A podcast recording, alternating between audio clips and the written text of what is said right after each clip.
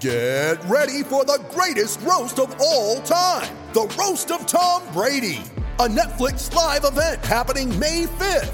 Hosted by Kevin Hart, the seven time world champion gets his cleats held to the fire by famous friends and frenemies on an unforgettable night where everything is fair game. Tune in on May 5th at 5 p.m. Pacific time for the Roast of Tom Brady, live only on Netflix. You ready? Showtime.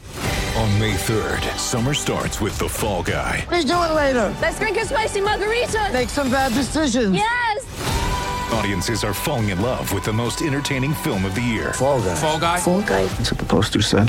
See Ryan Gosling and Emily Blunt in the movie critics say exists to make you happy. Trying to make it out? Because nope. I don't either. It's not what I'm into right now. What are you into? Talking. Yeah. the Fall Guy. Only in theaters May 3rd. Rated PG-13.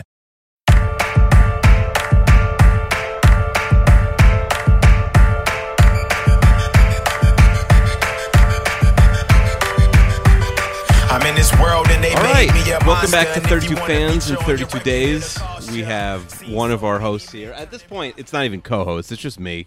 Chester is uh, my the editor of this podcast, and I am like the guy who talks to the people on the show. I don't, I don't like. It, he's abandoned the show for the entire month of August.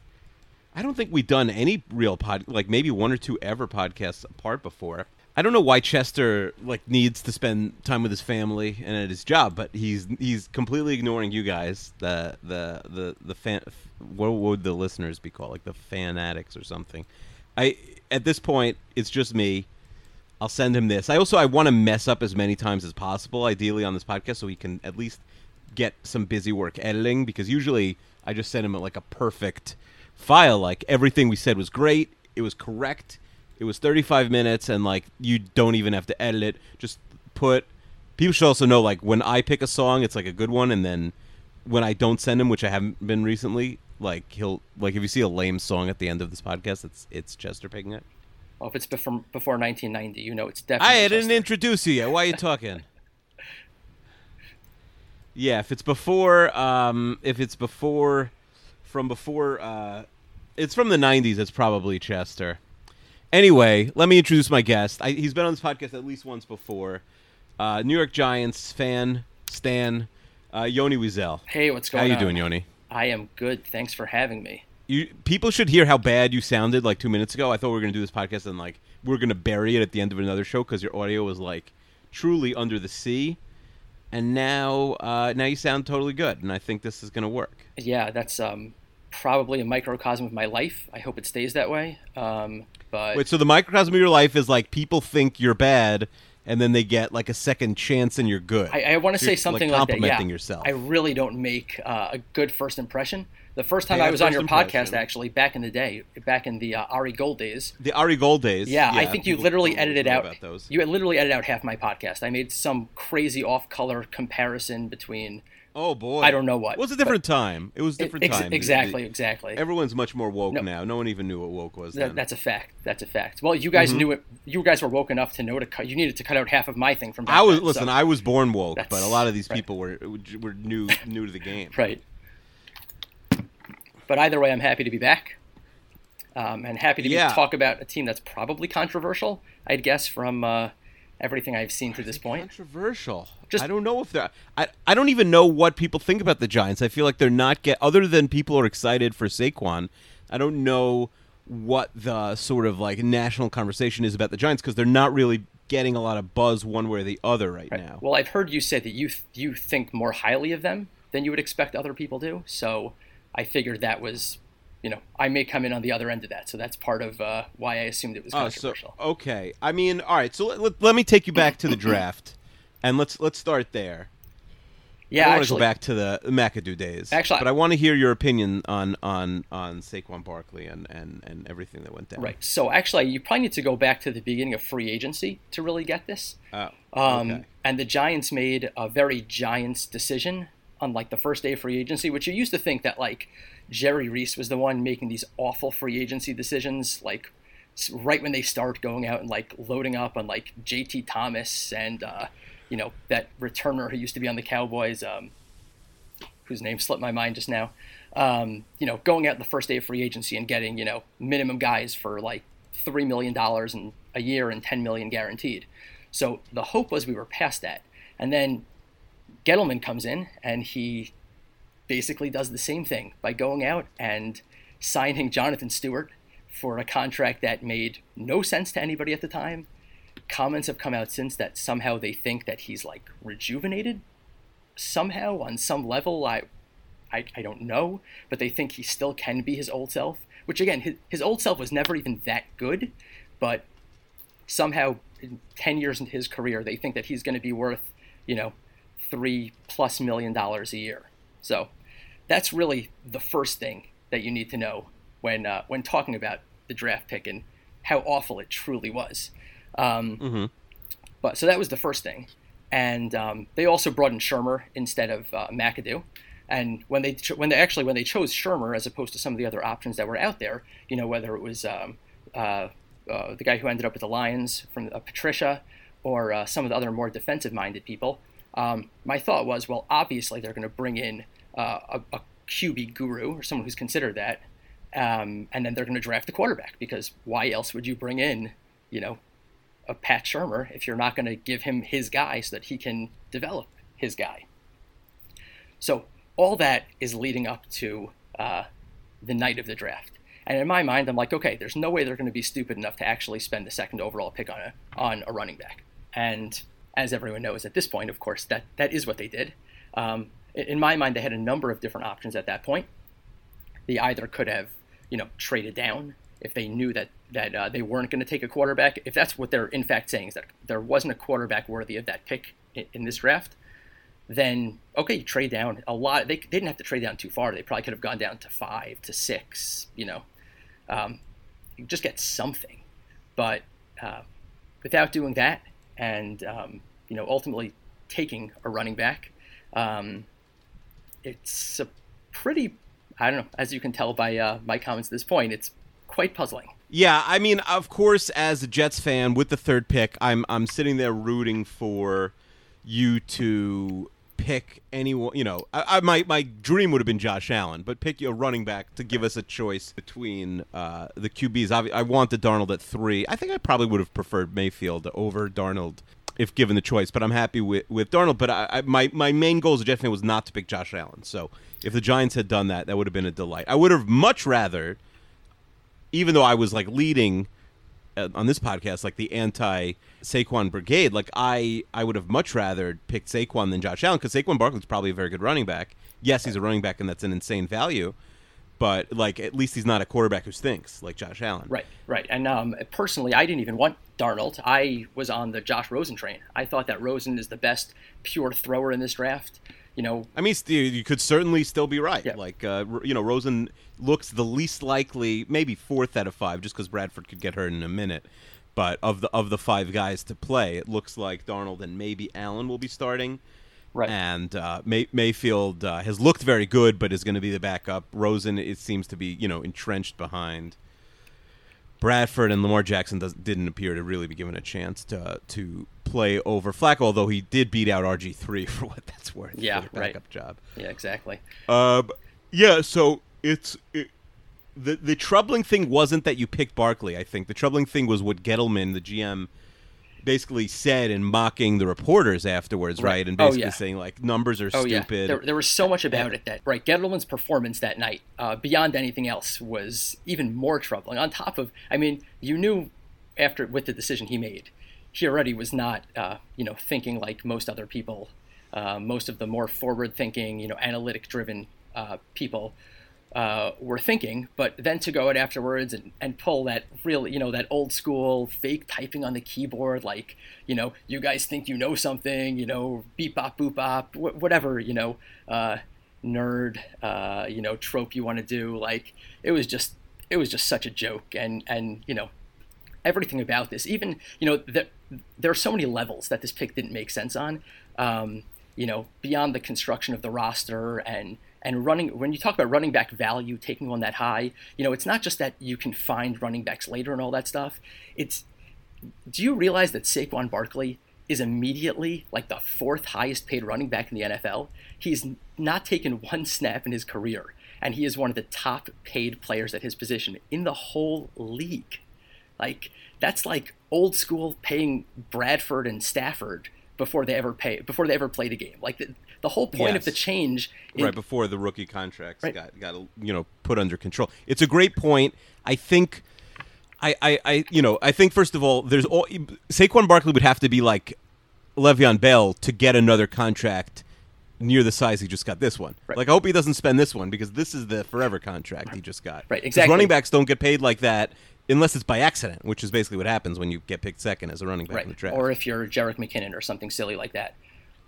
Yeah, right. Or you could go to the Niners and just tell them you're a fullback and they'll pay you. But uh, other than that, it doesn't really work out. It's a great point. Uh, it's one of the, and, and it works the other way also. Like having a quarterback under the rookie scale, now everyone's realizing like, oh, that's the way to do it. Like the Seahawks with Russell Wilson, Right. The the the Ravens. You know, Flacco doesn't get paid till like literally like the day after the Super Bowl. Basically, he's like, pay me. That you know, these guys are, are are winning the title under rookie contracts because you can afford to pay a left tackle and a, and a number one corner and a number one receiver if you could find one. Um, Right, and- I mean, you guys, you guys have a number one receiver, but you don't have. Uh, you just had to pay a left tackle. So, like at a certain point, and we could talk about this when we get into the actual team. Like, a lot of people are getting paid. So, I am curious. Like, are you about to enter salary cap hell? Like, how is this going to work? Because you're paying quarterback, you're paying a left tackle more than anybody, and then it's fitting that we're talking today because you just paid the wide receiver. He's already spent all of that money, but it's still in in the last hour. But it still counts against the cap for the next five years, like as an average. Right. That money's gone. Right, yeah.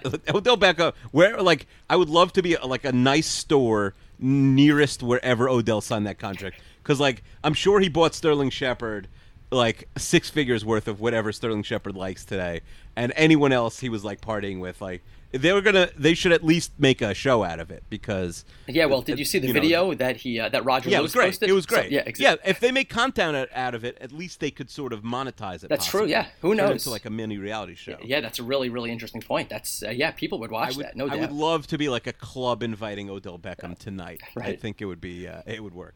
Um, I, but I also like the idea, like to be uh, sincere for a second, like these uh, and uh, you know, professional athletes sign these life changing contracts, like money that we can't even dream about.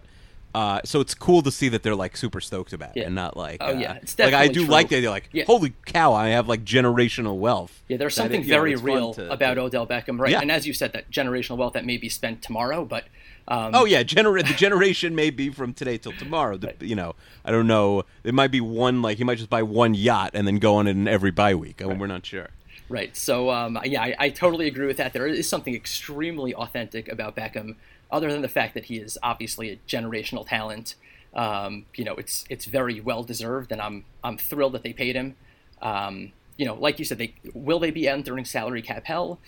I don't know, only because Manning is making more than him, basically, well, probably the same amount as him at this point, and he's going to be please God, off the books uh, sometime very soon, and they'll pl- replace him with, uh, you know, probably some lower paid, whether it's someone on the roster or someone they draft next year. But eventually, they will get to that point where they are going to be paying a quarterback very little. You know, I don't think they're going to go the Sam Bradford route of, uh, you know, tr- literally trading for Sam Bradford like every other team does. Um, So I would imagine that And he's not cheap either. He's making twenty million. Oh no, exactly. That's what I'm saying. So I don't think they're going to go trade for a twenty million dollar year guy or sign a twenty million dollar year guy. I think they'll probably start from scratch. at What What point. if you keep Eli but pay him the veteran minimum? Um, I mean, at least he'll be only overpaid by a little bit then.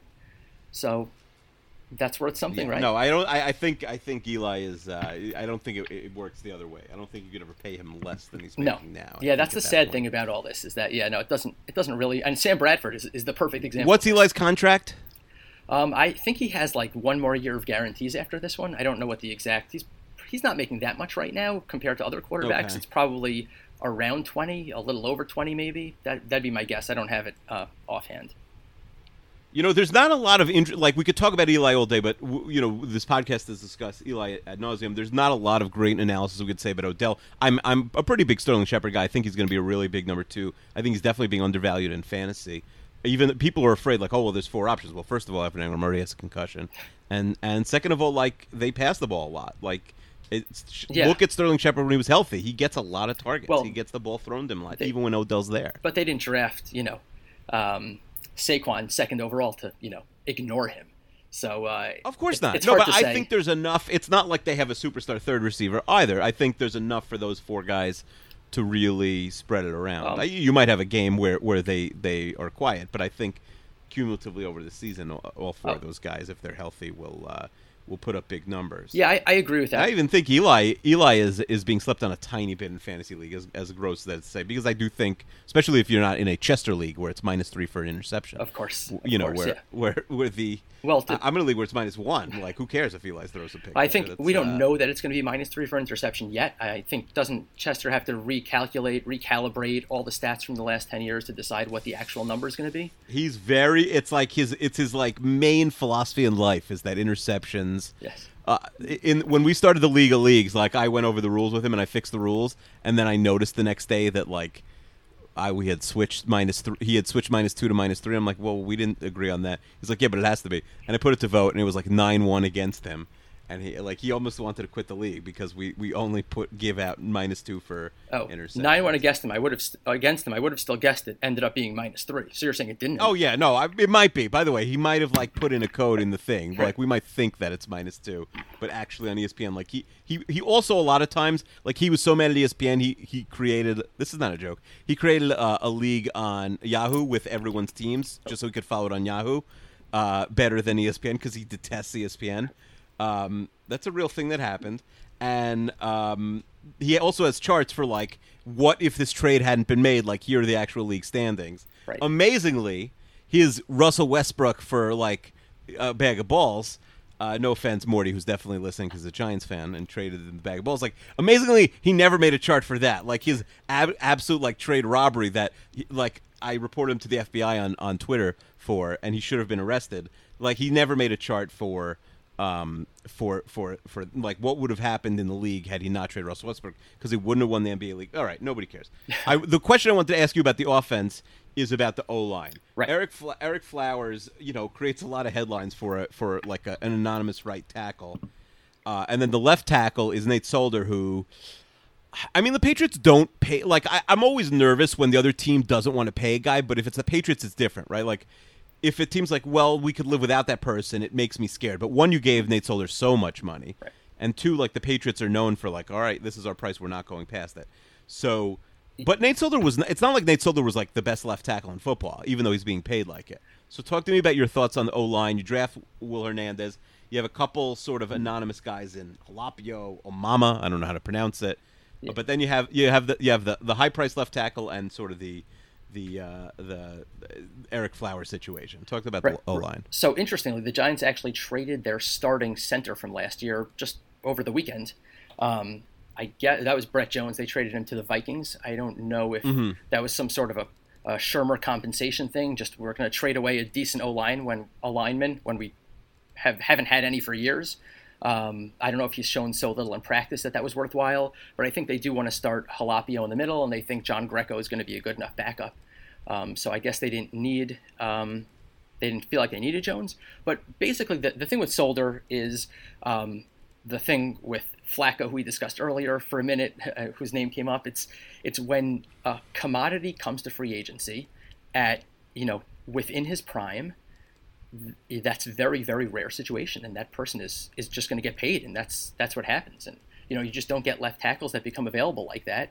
And um, that's what happened. Um, i mean going to the offseason it seemed like the giants number one target was uh, the guard Norwell who uh, signed in jacksonville in the end who was coming from Yeah. carolina.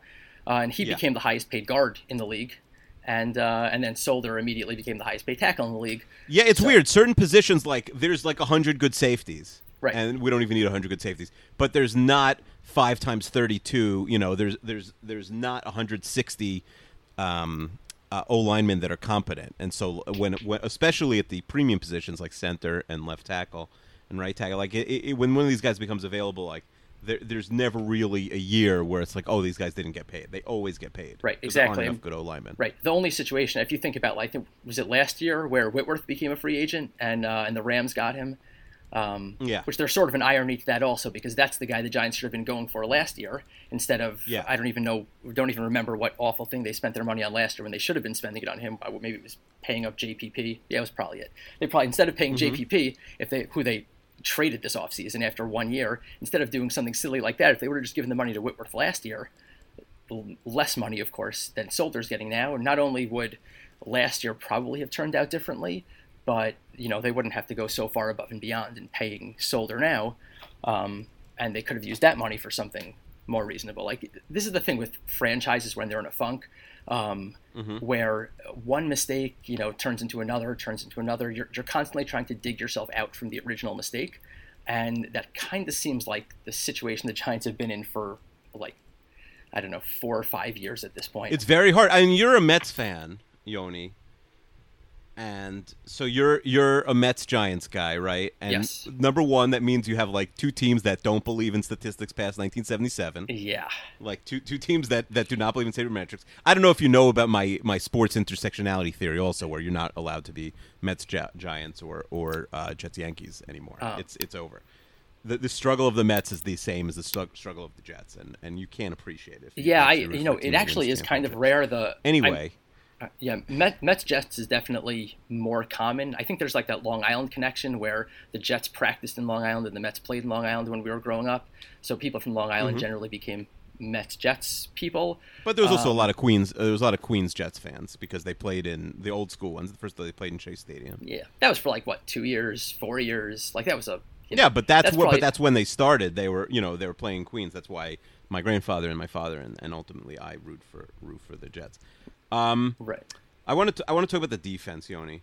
So the pass rush is Yeah. considered Oh, sorry. not If I could just go. Sorry, if I could just go back to the O line Yeah. for a second. Um, Go back so- to the O line. yeah, and talk yeah, about Will. Hernandez. Give me give me your inte- your Yeah. sort of like quick take about Will Hernandez also. Oh, so there's a lot of excitement around him. You know, he's a mauler. He's everyone talked about. Gettleman likes his quote unquote hog mollies, and uh, just one of those those road grading uh, guards. Um, and uh, supposedly this is one of those guys, just mean streak. Like everyone talks about him like he's exactly what you want out of that position. If that's really the case, I'm not really sure why so many teams passed up on him at the end of the first round. But I, you know, from everything I've heard, I'm thrilled that he's on the Giants. I'm sure this year will probably be somewhat of a learning curve for him, but um, he'll, uh, you know, but probably by next year he'll be up to speed. Um, I think the the offensive line this year is is going to be bad, just like it was last year, you know, um, and the year before that, and. You But at least like t- most teams that have bad O lines have decided like not to put any resources into it. But you guys have put so many resources. You know, Ereck Oh. Flowers, number one pick, and they always have. That's the thing, right? Uh, You know, You, before you that, pick a guard in the second round. That's a first round pick essentially. You know, because guards don't rare are rarely in the first round. Right. Uh, So, and then- and then but this is all. This has always been going on. You know, before who just left the Giants? They just lost Justin Pugh, who was a first round pick. They just lost um, Yeah. Weston Richburg, who was a second round pick. Interior line, same idea, like you were saying. Like they've been investing draft capital. You know, up there for a long time, even if they weren't going to spend actual actual free agent money on it. And it's been a complete disaster. And um, you know, that's the thing about last year. Everyone talks about how Ben McAdoo was a joke. You know, their offense was so predictable. Like, you know, all that stuff I'm sure is true. But the reality is their offensive line was terrible, and they didn't have Beckham, and they had no running game. So like, you know, what was what was really going to happen? And and did they make any changes that are really going to going to fix that? I mean, I get, of course, bringing in Shurmur is supposed to be very good with, you know, working with offensive lines that aren't great. Minnesota's wasn't supposed to be too great last year or the year before, although they did sign some higher profile guys like Riley Reiff in the last couple of years.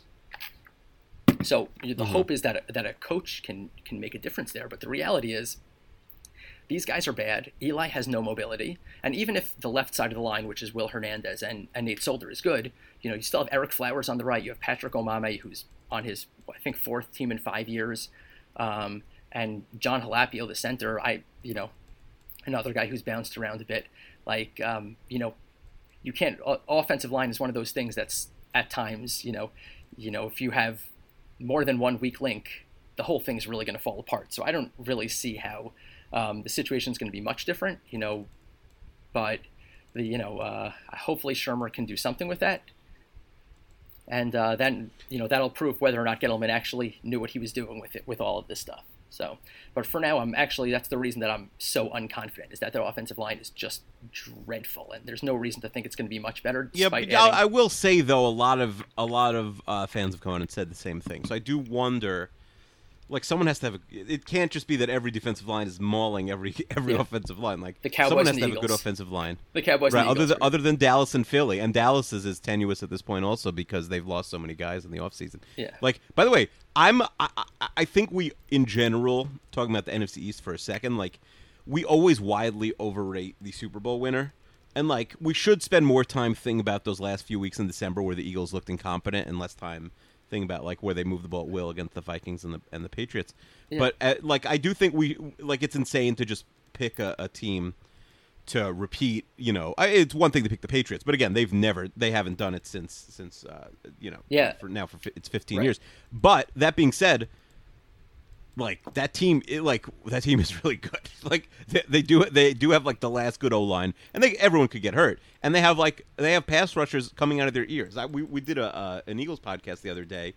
I mean, they they have guys who are backups who'd be the best the best pass rusher on certain teams. Right. It's crazy. Yeah, I actually think the Eagles are, are, are uh, yeah, part of it also is they, they still have the young QB who they're not paying a lot of money to, so they're able to Yeah. allocate their resources around around the roster. But this this Mm-hmm. Eagles team actually reminds me a lot of the 07 Giants. There's so many similarities. Um, Yeah. where those and if you remember the 07 Giants going into 08 were the best team in the league.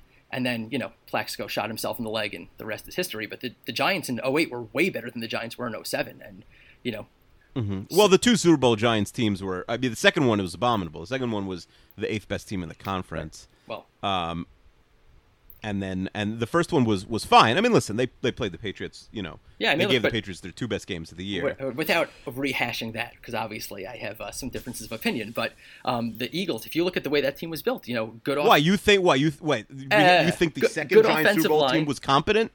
do I think that they were competent? I can tell you when they when right when they made the, the playoffs started and they drew Atlanta with their first game, I'm like, I would put money down right now on them winning the Super Bowl. Twenty four to two game. Yeah, I mean, but you had seen it before. Listen, No, I, I think they were clicking at the right time. I think they had good matchups coming into that offseason. And the 07 team, I didn't think had a chance. The 07 team going into that, I was like, okay, this is not going to be pretty, despite some of my friends who actually um, bet Giants money line and rolled the money over every single game, even into the Super Bowl. Came out way ahead. Yeah.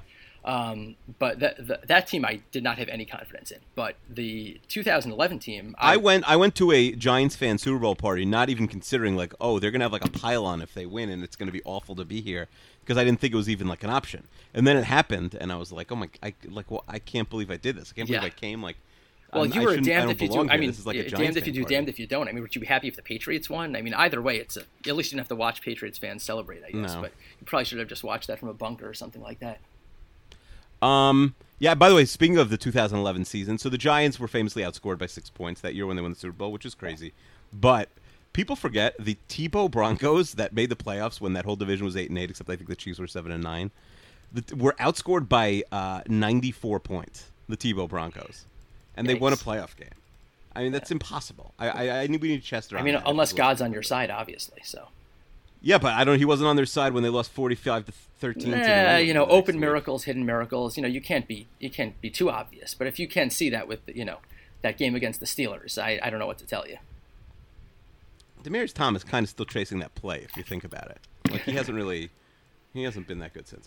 Um, anyway, Yes. uh, let's talk about the defense.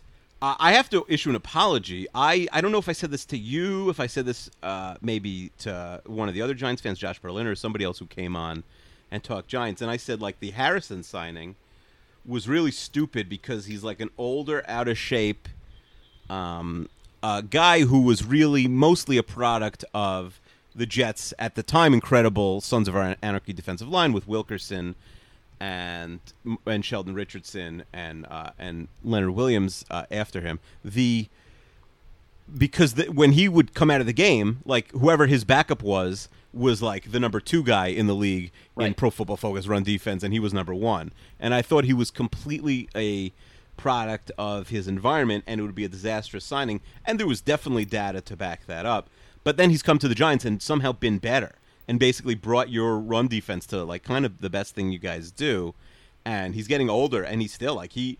I think Pro Football Focus had him as like the thirty something best player best player in the league last year, which is crazy for a guy who probably doesn't play that many snaps compared to like most elite defensive linemen. Um, yeah, so Yeah, mea culpa. I was yeah. definitely wrong on Snacks Harrison. Yeah, he's really interesting, and he's really been like the heart of the defense in a lot of ways. Like he, uh, you know, between him and Collins, like they've really been the heart of the defense, and and uh, he really brings a toughness and he brings a work ethic, even after getting paid. That like, you know, that's a big part of things too. You never know how a guy's going to be after they get that contract, and like he has never taken his Mm-hmm. and he's still only 29 he just looks like he's 40 Yeah. like and feels like he's been around a while he's not 30 yet and the truth is when no one's aging well in the nfl other than quarterbacks like defensive linemen sort of are like certain positions are, are aging so incredibly poorly but the big fat d linemen you know have think about the washingtons like these guys kind of age decently compared to other positions yeah, especially given their body types, it is uh, it does seem like they're. i guess they're strength doesn't right. go the way speed does I, i'm just making that up but that seems accurate Yeah, I have no idea, but but like you said, their their run defense is probably the best thing about this team, other than I guess the athleticism on offense. Which maybe the running offense might end up being the, the best thing about this team yeah, I mean between I mean between Beckham and and uh, and Barkley and and they, I mean they have so many guys to throw the ball to when they can actually get the ball thrown. That that might be. Uh, you know, interesting, but no. But I think their run defense is actually going to be incredible. I think their front seven is really, really strong against the run. Um, you know, their first round, the second round pick last year, Dalvin Tomlinson had a really nice year, and he's going to be so he's going into year two now. The, they drafted a guy in the third round, this guy B.J. Hill, who I believe they took with a pick that they traded JPP for, um, and he's gotten rave reviews in camp also. So that front three is uh, is looking really, really strong, um, at least against the run, of course. Um, and then uh, between Vernon on the outside, who unfortunately hurt his ankle in practice yesterday, and no one really knows what the deal with him is going to be. But Yeah, he might miss. uh, he, it looks like he might miss opening day at this point. Um, yeah, you don't really. I mean, even just him being banged up a little isn't ideal. That's happened to him the last couple of years. These small injuries have really derailed him. But you know, a healthy Olivier Vernon, I, I mean, I, around the league, it probably doesn't look so great because he hasn't been putting up those gaudy numbers, and especially hasn't been living up to the contract. Most would say, but watching him on a week-to-week basis is extremely enjoyable. He's he's a really, really good player. And um, if he was actually healthy this year, I could have for sure seen, you know, 15 sacks as a possibility in this James Bettcher defense. Um, I, I, I okay. Uh, let's talk about the secondary. So Collins is a star. Janoris Jenkins is a really good player. I think the the Ereck Flowers of the situation on the defense is Eli Apple, right? Oh gosh.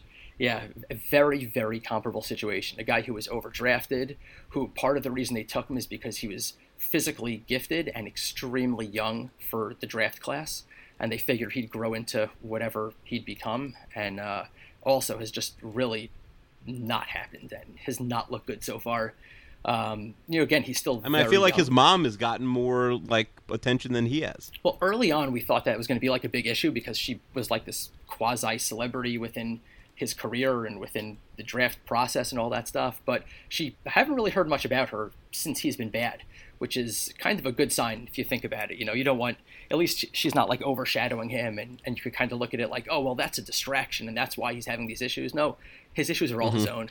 He's really just has just not been that good. Um, you know, he's got. Wait, can I break in with a thirty the thirty two fans? There's a thirty two team NFL draft going on with some of the listeners and Chester and myself. Can I break in with the latest pick because it put a smile on my face? Go for it. Uh, the latest pick was Matt Schaub. Wow. Everyone needs a their back. You need the you need to back up your QB in a 32 team league because Do you also You need know, to back you- up your backup? you you probably need the third I string. mean, what, Like, is he on the have- is he on the Raiders now? Where, where is he? I can say this because I, I uh, hopefully Chester won't put this out in the next couple days. No, he's the backup to Ryan, Matt Ryan. Oh, okay. Um, and we have Ma- Marcus Mariota, and uh, the ba- you know who the backup to Mariota is? um, It's Blaine Yeah. Gabbert. Oh, really? And they I have they just know that. they just yeah they just picked a uh, sixth or seventh rounder who's giving Gabbert a little bit. I think Gabbert will get the gig. But, I, But it's like, oh my god, we have to draft this like third stringer also. I don't know. I don't know how it works. Right. I'm not sure if we're supposed to do that. Yeah. But uh, yeah, we're gonna have to draft Blaine Gabbert at some point during the draft. I don't know if anyone's gonna like vulture a Gabbert from us if we need to. But Mariota never plays 16 games, so we actually kind of need him. I don't know what we should do. Yeah, Gabbert's also one of those guys who has looked worse in practice, and somehow he gets to a game and is actually pretty decent. He's not as bad as as people think. He's really not. No, also a type of guy who was drafted too high, and then that sort of set set him behind. Right. If he was like a fourth round pick and, and just like sat for a bunch of years, he'd probably still be in the league. be exactly okay. something like Uh, that. Yeah. So anything else? So you think Apple ends up being like a league average player ever, or no? Um, I think he has a chance. He's still very young. You know, they accepted him back after all the craziness last year in the locker room, and uh, the fact that he came back and is supposedly playing hard um, definitely bodes well for him. Uh, he's again, he's still young. Hopefully, something will come of that. I'm being very optimistic here. I, I'm I'm not really sure, but even beyond Apple, nowadays you need three, four cornerbacks just to survive, and they they don't have others. Um, you know, Donte Deayon and uh, this guy Johnson, who's messed up a couple of preseason games. I forgot his first name. Um, they have a few interesting guys out there who, who like in practice seem interesting, but um, I think the secondary, like you said, uh, so obviously the superstar in Collins, and um, I think Jenkins also is, is a star. I think that you know uh, last year he was a little bit unmotivated because of all the issues in the locker room, but I think when he's motivated, he's a top ten cover corner in the league for sure. Um, but you know, again, like the offensive line, if you have two guys who are good and two guys who are dreadful, you know, you're still going to be in bad shape. That that doesn't help you at all. Um, and I think that that's basically the position they're in, where they're they were hoping that uh, you know the safety situation would have worked out a little bit better. They have uh, the kid Thomas from Boise State, who they drafted a couple Thompson from Boise State, who they drafted a couple years ago, who hasn't shown anything, can't stay healthy. You know, maybe Andrew Adams from, from UConn will step up. Um, you know, they're they're trying to. Uh, I think they're trying to get William Gay to play safety right now a little bit. Like they, uh, you know, they're really. Um, you know, at the bottom of the barrel here, trying to fill out the rest of their secondary past those top two guys. Um, And uh, yeah, so I'm, that's definitely a concern. And then the other thing, which has just killed the Giants for years now, has been covering tight ends. And when they traded for Ogletree, for Alec Ogletree, people thought that that was going to be, you know, hopefully that'll be the, the guy who is finally able to, to break this issue that they had. Jason Witten retired, but even with Witten retired, you know, they still have Ertz and other guys in the division, Jordan Reed. You know, we need someone who can guard these tight ends, and it just hasn't happened until this point. And I you mean, I guess the good news is uh, you did mention Ertz being in the division and Reed, but I, I think Reed were uh, Reed is done. Yeah, He could not. He couldn't stay healthy last year. But I, I, there just aren't a lot of. Maybe you're in a decent tight end division, but there aren't a lot. Uh, but you also have one of them. It would probably be worse to be a So, Cowboys no, if, if defender. you, the There- thing is, if there you're aren't a lot of Giants good fan, if you're a around. Giants fan, you know when you play the Giants, you are a good tight end. That's how bad the coverage has Mm-hmm. been. It doesn't matter who it is. You know, like OJ Howard in like the third game of the season last year had 100 yards against them because like they just cannot cover the position. And Alec Ogletree has looked terrible in the preseason so far, um, being embarrassed by both by the Lions and uh, and the Browns. Um, not sure what happened in the Jets game. If there were any issues there, I didn't have a chance to watch that. I don't know if you did. Yeah. Uh, no. Okay, I so the preseason game. No. Yeah, yeah, yeah. So uh, I don't want to take too much from the preseason, but like it, that has not been good to this point. And if if they can't guard tight ends, that's you know once again just opens things up for uh, for trouble like they've had for years now. So um, I while I so to sum up, I guess I'm, I'm very encouraged by what the run defense is going to be this year. Um, the pass defense, they're really going to have to scheme. I mean, James Bettcher has supposedly uh been a very good defensive coordinator with the Cardinals, and people are, are were excited about him coming over. Um, he's really going to have to scheme around uh, half a secondary, which is terrible, and linebackers who can't cover tight ends again. So hopefully he'll be able to do that, and if he can, this defense has a chance to be very good. Um, but time will tell. All right, let's talk about. Let's play the roster game quickly. Um, pick a number, but you know how this works? Pick a number between zero and one hundred, and I'm gonna I'm gonna pick a guy on the New York Giants roster, and you're gonna have to tell me everything you know about this person. I'll, I'll go se- random. I'll go seventy-five. Seventy-five. All right. Who's Ray Ray Armstrong? Oh, Ray Ray Armstrong. He's a linebacker. He was on San Francisco or Washington last year, maybe. He actually has a chance. San Fran. Yeah. he actually has a chance to play if Ogletree is a guy who can't guard. If Ogletree can't uh, guard tight ends, they're they're hoping that he's a guy who has the athleticism to be able to do that. Um, so he actually has a chance to play a bit this year um, if if things aren't looking good for other guys. So uh, yeah, I actually know who that is. All right, I also like the Chris Lewis Harris because he has three first names. nice. Yeah, there's a few guys with some interesting names on the roster. Uh, with uh, Etetue, uh, I don't even know how to pronounce his name, but one of the wide receivers. Um, uh, Amba Etetue, and uh, yes, some other guys here with Uh, interesting names.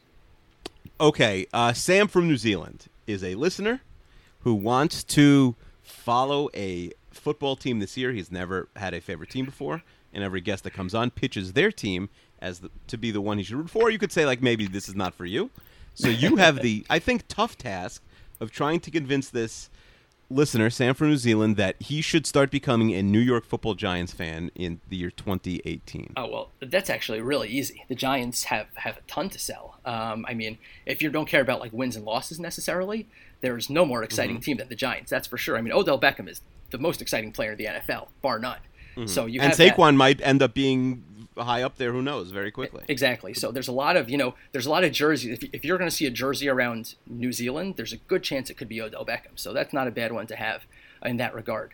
So um, yeah, I, I think that that makes it a pretty easy sell. You get basically the coolest player in the in the NFL as far as uh, the youths these days probably see things. Yeah, and Saquon seems really, really likable. Also, I think he if he ends up having a big first year, I do think he's going to get a lot of uh, PR and become one of the faces of the league. Yeah, well, Odell Because Beckham he- should be should be pretty likable too, but the New York media is doing everything they can to make sure that's not. They've the had a tough time, and he's an interesting guy. He's weird in that he's like a a real millennial. Like he, in a weird way, is very relatable. I think he is. He is, well, you know, and talking about the the dancing with the money video before, like I think he is a pretty normal person who just happens to be like a football star. Um, but for yeah, for whatever reason, he's painted as like a complicated person, whereas Saquon is just like a very uh, down to earth, like have a beer with type of guy. Uh, whereas Odell's a little bit more partyish, um, and and and the media's jumped on him, and for some reason, I think they're gonna. Um, Yeah, they're, they're going to ramp- ramp that up like, now that he's they're gonna they're, like Saquon's gonna be the good guy and Odell's gonna be the bad guy. That's Oh. how I think it's. it's That'll be interesting gonna see, out. uh, If, if Saquon's uh, good, if he's bad, then like the hell, like the fires of hell will Right. fall on on. Saquon. Yeah, I don't really Barkley, see but, that. and, and I- on Dave Gettleman. I mean, being bad is almost not even on the table for Barkley at this point. It's very hard. That is, but that see now you're making an argument for like there are very few players you could say that about in the last like ten drafts. Like it would be stunning if he was bad. It would really be shocking. Right. I mean, Uh, of you know, course, it wouldn't be would've said the shocking if Sam Darnold was bad. Right, it wouldn't Trent- be shocking at all if Baker Mayfield was bad. I mean, Trent Richardson. I don't think they're gonna be. y- You, have guys who people thought were going to be the next thing, just like that, and we have we Sure. have ample evidence that that doesn't really mean much. But yeah, would, Yeah. Uh, it would be pretty surprising if he, um, you know, if he wasn't at I mean, who's average. the best running back prospect this century? I think Adrian Peterson. Yeah, yeah I mean, when Adrian that. Peterson was in like eighth grade, they, like everyone on earth knew he would be in the NFL. Right. He was essentially untackable, tackleable uh, in in college. I mean, you look, go back. My favorite football game of all time is the Oklahoma Boise, Boise State, State, of course. game. Yeah. and I and I happened to just be watching that as like a degenerate, watching like the you know one of the minor BCS games in like the pre-championship era. Uh, and I remember thinking like, oh, this is like a waste of my time, and they're up 34-14. But even when Boise State comes back, like they score a touchdown, and then Peterson the next play is like, oh, I'm going to score a touchdown, and just runs first play touch like goes 20, the 25 yards in, in, in the overtime and scores. Yeah, like- it's actually he uh, Peter Pete will forget now because he's kind of a joke. Peterson just said today. Uh, he said, "What's your goal?" He's like, "I don't know, just continue to be the best player in the NFL." And he said with a straight face, like he honestly believes he's still the best player in the NFL. He must have been very confused why he was out of the league the last few months. No doubt. Um, like he, we will forget now, and maybe we'll remember when he's in the Hall of Fame, like how incredibly good Peterson was. Like he was definitely in this running back era that's not been super impressive. Like he was definitely the best guy. I, I, I think Richardson obviously it was a shock that he was this bad, but I don't think he was as sure of a thing as Saquon Barkley. I'm not sure. Yeah, probably not. And I mean, also just comparing Barkley in college to Richardson in college, you know, the athleticism of players has changed a bit, even over the last just ten or. And also, who's 12 blocking years. for for Trent Richardson? Five guys who are probably like all starting the NFL now. Also, Right, right. Also true. But you know, he had that physique that was just like, you know, how could this guy, like you said, no, who, who could have tackled him? Like it made no sense. Like he's, you know, Mm-hmm. other than his own guy when he runs into the back of him, I guess. But yeah. Um. All right. So last thing we do. Uh. I don't know if you pitched. I, it's a good pitch, but I, I think a team that's recently won two Super Bowls is a very tough pitch for a new fan. yeah, yeah, no, sort of the like Giants are very Giants are very unlikable. Could you really, the- with a straight whole- face, tell someone, as a Met fan, you're really going to tell someone as a, with a straight face they should root for the Giants over the Jets in 2018? Oh, over the Jets. What? Oh, you're saying going forward from 2018 going forward. Yeah, going forward, going Jets. forward, like to I- be I- part look of like here, don't- potentially I- something don't know. special. The Jets will mess it up, but like you guys finally get a quarterback and you think that Mm-hmm. like that means something like you guys you know are suddenly uh, uh, poised for the future or something like that i, I don't know but um, you know all you have to do is look at a little bit of history to to see that uh, this is not probably not going to end well for the jets no disrespect just you know No, listen, and I've said this ten times now in the podcast. But Darnold could end up being great. You know, you know who's great? Matt Stafford's great, and like th- that team never wins any games. So Right. it, you know, you also yeah no i'm, I'm kidding about that i'm, I'm, I'm sure the, the jets at least definitely have something to be excited about um, possibly more than the giants I, i'm not really sure you know having a guy i mean getting Saquon is exciting you know beckham is, is exciting um, but and eventually they'll get their quarterback I, I, I don't know when or how maybe it's someone on the roster maybe it's Letta maybe it's davis webb probably not davis webb but you know it, when they do at least they have the people they have the pieces around him for it to work so uh, that there is something to be said about that. But no, I, I I think that the Giants sort of have a bit of unlikableness, mostly because of the luck that was involved in their two Super Bowls. Um, For sure, the perceived luck. I, I think that that gives them a really bad rep amongst like the um, the newer age football fans, and maybe that that's why we feel a, a lot of people like us feel the way that we do. You know, whether it's Chester or you, and you know uh, the the Football Outsider, the people who pay attention to like the new stats, the Football Outsiders, Pro Football Focus. Like the Giants look really bad for those two Super Bowls because you know no one wants to give them credit for those, and they got lucky, and and uh, there's like this disappointment amongst the stats community because it makes really because it makes them look bad that um, they can't. I think I think stat accepting that. people, and I would put even I would put myself in this like you want the best team to win. Like historically, it's like. Oh yeah, like it doesn't make sense that that that the 07 Giants won, and it certainly doesn't make sense that the 11 Giants won. I mean, look Yeah, at I- like what's I the thing about the the 11 Giants. I was just like going through some of those old games uh, a couple weeks ago. Like the Packers are incredible that season. Their defense wasn't incredible, but their offense was was just like ludicrously good. But you guys smoked them. It, that wasn't you know Yeah. people mix up like the the Favre game in 07 with just annihilating the Rodgers team. I think it was 37-20. Yeah, you And know then, who was and awesome You in had that won by game? The- 22 the round before. Who was awesome? Yeah, the, the really sad thing, the guy who was awesome in that Packers game was Hakeem Nicks, and him not working Yeah. out was so disappointing. Um, I mean, he worked out. He just he, his just career was a little short. Yeah, I mean, he got Nicks that- was a really great player. yeah, after that Super Bowl, someone was sending around like a list of jerseys with a Super Bowl patch on it for people to buy. Um, and I was like, Yeah. oh yeah, I definitely want to get in on that. And I looked over the list, and I'm like, you know, Manning, Cruz. I wasn't gonna do Manning; it's too obvious. But like Cruz, JPP, Yeah, Cruz and Nicks. Nicks, I'm like, yeah. who's gonna be the guy who's most likely to be on the team and still a superstar in five years from now? And in my mind, I was like, oh, there's no question that it's Mm-hmm. So Hakeem. you bought a Nicks. Knicks jersey? Oh, I, I have I have the white Hakeem Nicks jersey with the Super Bowl patch that uh, is uh, somewhere. Yeah, I mean, closet. he didn't go anywhere and succeed, so I think like it's okay to wear to a Giants game. Still, you know, he has he, he has he has the Super Bowl win. Yeah, I'm not sure I would wear a Um, jersey to a game. I think that's um, you know, I don't know, a little weird. But, and by the way, the interesting thing, with, I don't know why we keep talking about the 2011 season. The, the the two best teams that year were probably the two teams that lost in the conference championship games because the Patriots had nothing left. They were you know they're just throwing to like Ocho Cinco and Gronk's corpse and and Aaron Hernandez's pre-corpse. Yeah, and, um, in the in the. But like they just didn't have they didn't have their team and Welker wasn't even 100. percent And but little known you thing look at the teams who Super lost Bowl- the Harbaugh teams right the Niners and the Ravens who both lose close conference championship games and Right. then the next year are the Super Bowl. Those are probably ultimately the two best teams. Yeah, that's year. that's definitely uh, it's definitely possible that was the case. Um, a little known thing about the Super Bowl, little notice thing I should say, is um, in the second quarter, I think it was the Giants were up 10-3 and they were driving. And Was it a 10-2 or where's the? Oh no, they scored it, two. oh, no, it was and nine, they no, it was nine three, right? Not nine three. 9-3, Um, yeah. because they got Yeah, the yeah. they had the two. Um, Safety. And uh, they were just they were moving the ball down at will. I think it was their, either their second or third drive. And Brandon Jacobs comes down the middle and busts through for like uh, like a huge run, like 15 or 20 yards. And Vince Wilfork pretends to get held on the play. And they call the holding, and it goes all the way back, and they end up losing either on the Oh. This drive. is the this is the segment that's called Giants fan complaining somehow. No, no, about no. This Giants so so. If you watch the if you watch the NFL, uh, what do they call the thing afterwards with the people talking? Um, yeah, Vince the Wilfork. thing with the people talking. You know where you hear everyone talking on the field. Does he admit that he he admits that he yeah, faked it? Yeah, he admits that he faked it. and like That's that was tough. a huge Wow, the Patriots got a call. That's never yeah, happened it was a before. huge turning point in the game where like it would have been 17 to it would have been 16 to 3 easy and like um, and then the Patriots came down and scored and it actually made it a closer People also were like it would have been. Bradshaw was so good back then. Also, Bra- Ahmad Bradshaw was really Awesome. like never, Awesome. never really had that one year where like people realized he was special, but he was such a good Yeah, player. so I actually Jacobs was overrated, and So- Bradshaw was underrated. So I have a story about about uh, Ahmad Bradshaw. Um, my Mm-hmm. cousin got married in in the hotel the Giants were staying in on the night of a Giants Eagles game in Philly. Um, So I found out that the Eagles we were there for like family pictures, and we found out that the Eagles were the Giants were staying on floors like nine and ten or something. So I go down Okay. to, to the ninth floor, and I just like come out of the elevator, and I'm just sort of like standing there like an idiot. I'm like, what am I going to say have if I security? see someone? This is like no, there was no one there. I'm like, this is pathetic. It was like the eight o'clock game, and it was like one in the afternoon or something. Um, and I'm like, it's pathetic. I don't know what I'm going to do if I even saw someone.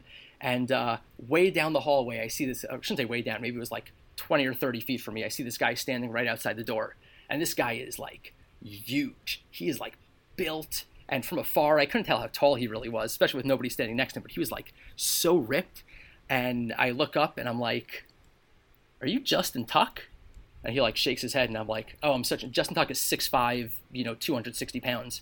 Um, Yeah. And I look, I'm like, wait a sec, you're Ahmad Bradshaw, and he like shakes his head. Ahmad Bradshaw was, was five nine, um, Yeah. but but he was so, So, like, built taller than him, that like you- I, I couldn't even okay. imagine. I couldn't even imagine that he was as, as uh, not that he was so that's who that was. And I went over and I shook his hand, and he gave me the toughest handshake I've ever felt in my life. Um, and he was standing outside a door with the door open, and Brandon Jacobs was lying on the bed in the room. They were like playing video games, and Brandon Jacobs Mm-hmm. was significantly larger than the bed itself, than like the king size bed in the room. He he was Yeah. well bigger than the bed.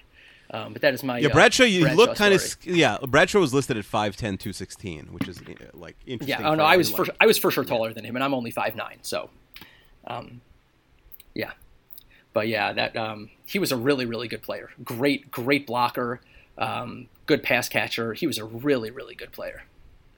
All right, so let's end this. The Giants' win total is seven. Um, do you do you have them going over, under, or is it's an even number? So sometimes those are hard to bet. Also, Yeah. So uh, the Giants' schedule in the first half of the season is brutal, and uh, because of that, so the question is going to be. Um, Let's let me let me read that Yeah. quickly. So hosting Jacksonville, which is a really tough week one, because you lose that home opener. You're in Texas for two straight games in Dallas and Houston. Uh, hosting New Orleans in Carolina, hosting Philly at Wash at Atlanta. So the first seven games are are vicious. Yeah, yeah. So you know, if they can pull out maybe one or two of those games, that probably be what you'd expect. Like they'll probably be favored. In. You know, depending on how they look in the first game or two with the offensive line and stuff, and how Eli looks, they may only be favored in like one of those games or two of those games. Um, and and you know, if they end up going starting off two and five, you know, yeah, well, are you? Do you know the week one line? um, I don't know. Because yeah, I don't know which of these games you'd actually be favored in right, Right, now. exactly. I don't think any. Know, right. So You'd probably be. I'm gonna say yeah. In Houston, you're not. In Dallas, you're. I, yeah, there's no way. Uh, The Jack, Jacksonville might not be a massive favorite in New York, but right, and isn't Ramsey? yeah, you're probably the underdog one, in your think? first seven games. And and then by the way, you're definitely the favorite against at home to the Redskins. You're definitely favorite at home to Tampa. You're definitely favorite at home to Chicago and Tennessee, and then Dallas. So Right. you those are your probably five easiest games. Right. uh, So the question is, all- though, once if they start out the season one and six Yeah. or two and five, like how do they, you know, pick up from there? So uh, can they bounce back? Can they end up going, you know, seven and nine, eight and eight, maybe? Um, you know, depends on health. It depends on a lot of stuff. But looking at it at this point, it's it's hard to imagine that they're going to emerge from the first half of the season with more than two wins. So seven is probably a stretch. At the same time, look, if, if the offensive line can coalesce in any way and they can give Eli time, the offense could be incredible. So it's uh, they're a little bit of a crapshoot here. If I had to pick one side or the other, I'd probably pick the under on seven. Um, Yeah. By the way, there are 24th ranked team. I don't know why I said I w- you said I was high on them. Maybe I don't Oh, you- remember what it said. oh, you but I had them it a couple 27th. Chester had them 21. Overall, we're 24. Oh, it's funny. Listen, I don't think this is a terrible team because I don't think it's a fun team to have to play because of the offensive weapons. right. So I don't. I, they're not. They're not really in that bottom tier. But I don't know what the ceiling for a team with Eli Manning in 2018 is. And Eli Manning behind the bad O line. Right, exactly. sure. That's that's really what this all sure. comes down to. Is that right? Eli behind the bad O line. He's he's going to have two seconds to Now, throw. what if Will Hernandez ends up being like a Pro Bowler in his rookie season? Like, the line all of a sudden like we're like, well, we have Hernandez and well, we have Solder and well, like Ereck Flowers isn't the worst right tackle in the league. Like, who knows? It oh, could, you know. Really? Why? You sure about that? I mean, they have to have seen something to get rid of. You know, it, it, they had they had you know, Dude, so had, had- gone. What did they had John Hart there Richburg's gone, The- the and, guy- and now you trade the guy. Like they, they have to see something on the interior offensive line to be willing to get rid of the like semi-competent guys that they did. I I'm not sure why uh, we're making that assumption. Dave Gettleman, maybe he punched it into his fake keyboard and, and it popped out that Uh. yeah, but listen, if Gettleman just literally is like senile and doesn't know what he's doing, like this team is barely worth discussing because they're just going to Oh no, suck yeah, until they no, get I, rid of him in a couple. I don't years. think I don't think that's the case. I don't think he's senile or anything like that. I just think that he's a little bit old school, and um, you know that just wasn't a, it really wasn't a good look. But they, but you know, it just goes to show that, and this is the problem with Reese also is that these guys are great talent evaluators, but they just Mm-hmm. don't understand how to work the salary cap, how and how important that is in the modern in the modern NFL, and it's huge. And you can't be throwing money. I mean, the Giants are a stars and scrubs team right now. Right. Exactly. It's it, it makes no you can't you can't build the, build in the NFL that way. It just it's just not possible. So well, we'll I- see. yeah, exactly. Time will tell, and if you know, um, you know, I, I don't know. I, I don't even know how they, uh, yeah, how, how they decided that Gettleman was the guy, and, and how you can go into a room. I, I honestly think that. And The John- only thing like everyone knew about Gettleman, I mean, he he's pretty good in the draft in Carolina, right? They Oh, yeah, found a lot of interesting Yeah, talent, especially he's, late in the he's a good drafter.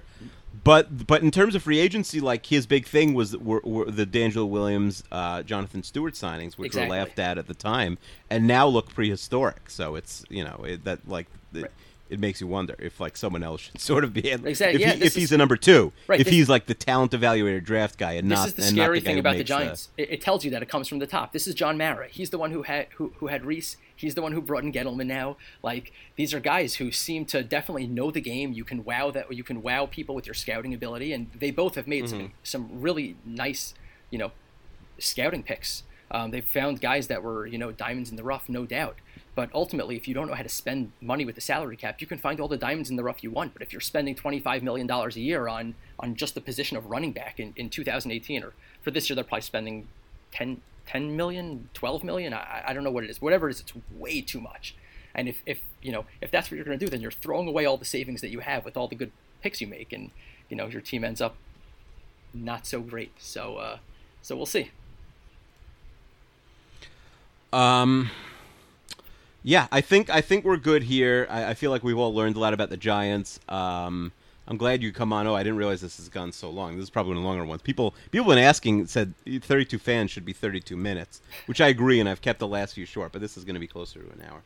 All right, Yoni, uh, what do you have anything to plug? Where can people find you? Oh gosh, don't look for me anywhere. I have nothing to. Don't look for him. He's not there. Yeah, He's I don't want anyone going back about- on my. I don't want anyone going back my Twitter feed and finding things I said about who knows what. I'll. I'd rather just. Uh, You should delete your tweets. Um. Yeah. you I should delete I- your tweets. I- Like I, I went through all my 4,400 tweets. Like I, they, none of them were offensive because again, born woke and plus, Of course. uh, like they were all funny and they should have had more retweets and likes.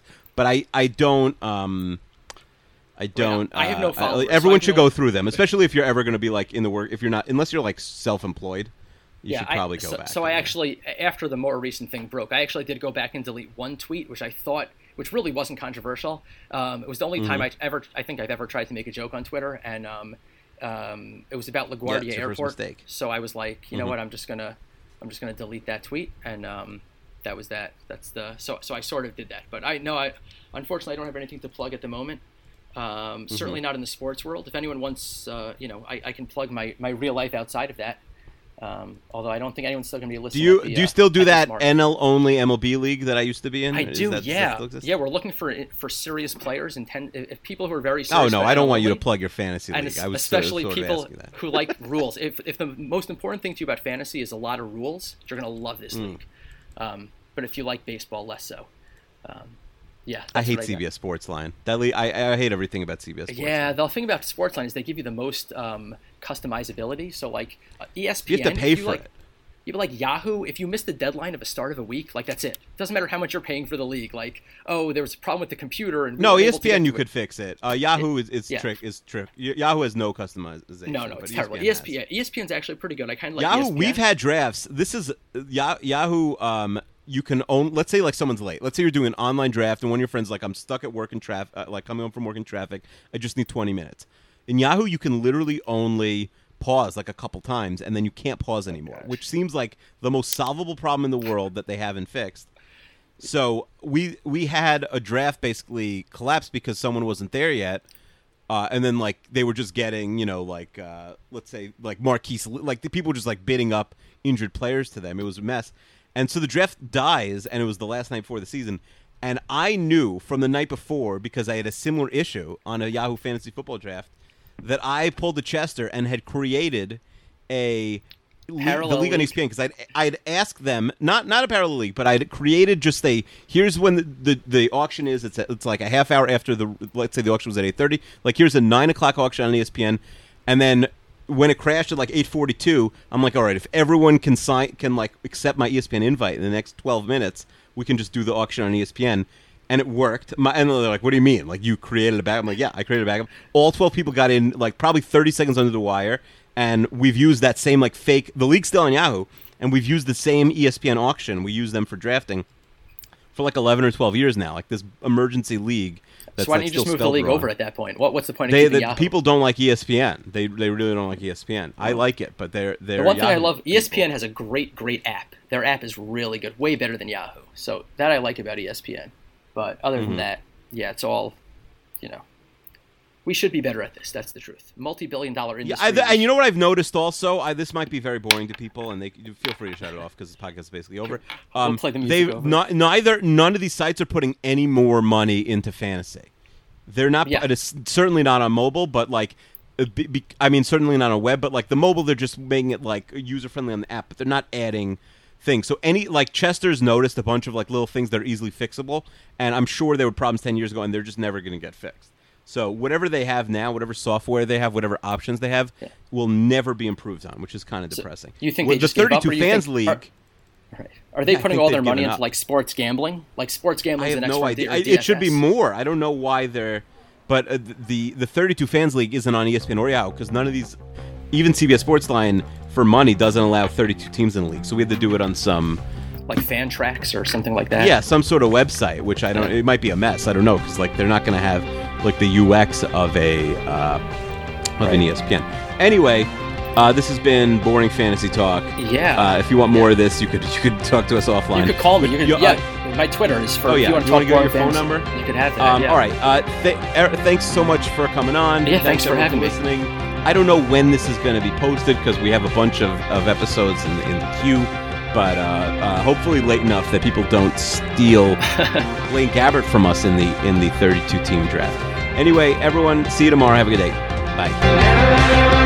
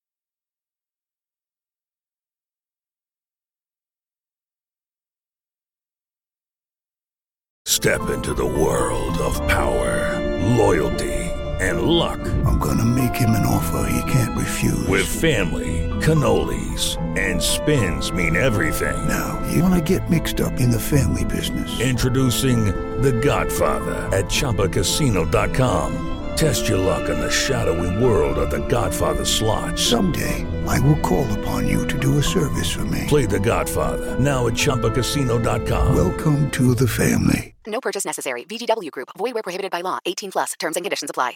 With Lucky Land slots, you can get lucky just about anywhere. Dearly beloved, we are gathered here today to. Has anyone seen the bride and groom? Sorry, sorry, we're here. We were getting lucky in the limo and we lost track of time. No, Lucky Land Casino, with cash prizes that add up quicker than a guest registry. In that case, I pronounce you lucky. Play for free at LuckyLandSlots.com. Daily bonuses are waiting. No purchase necessary. Void where prohibited by law. 18 plus. Terms and conditions apply. See website for details.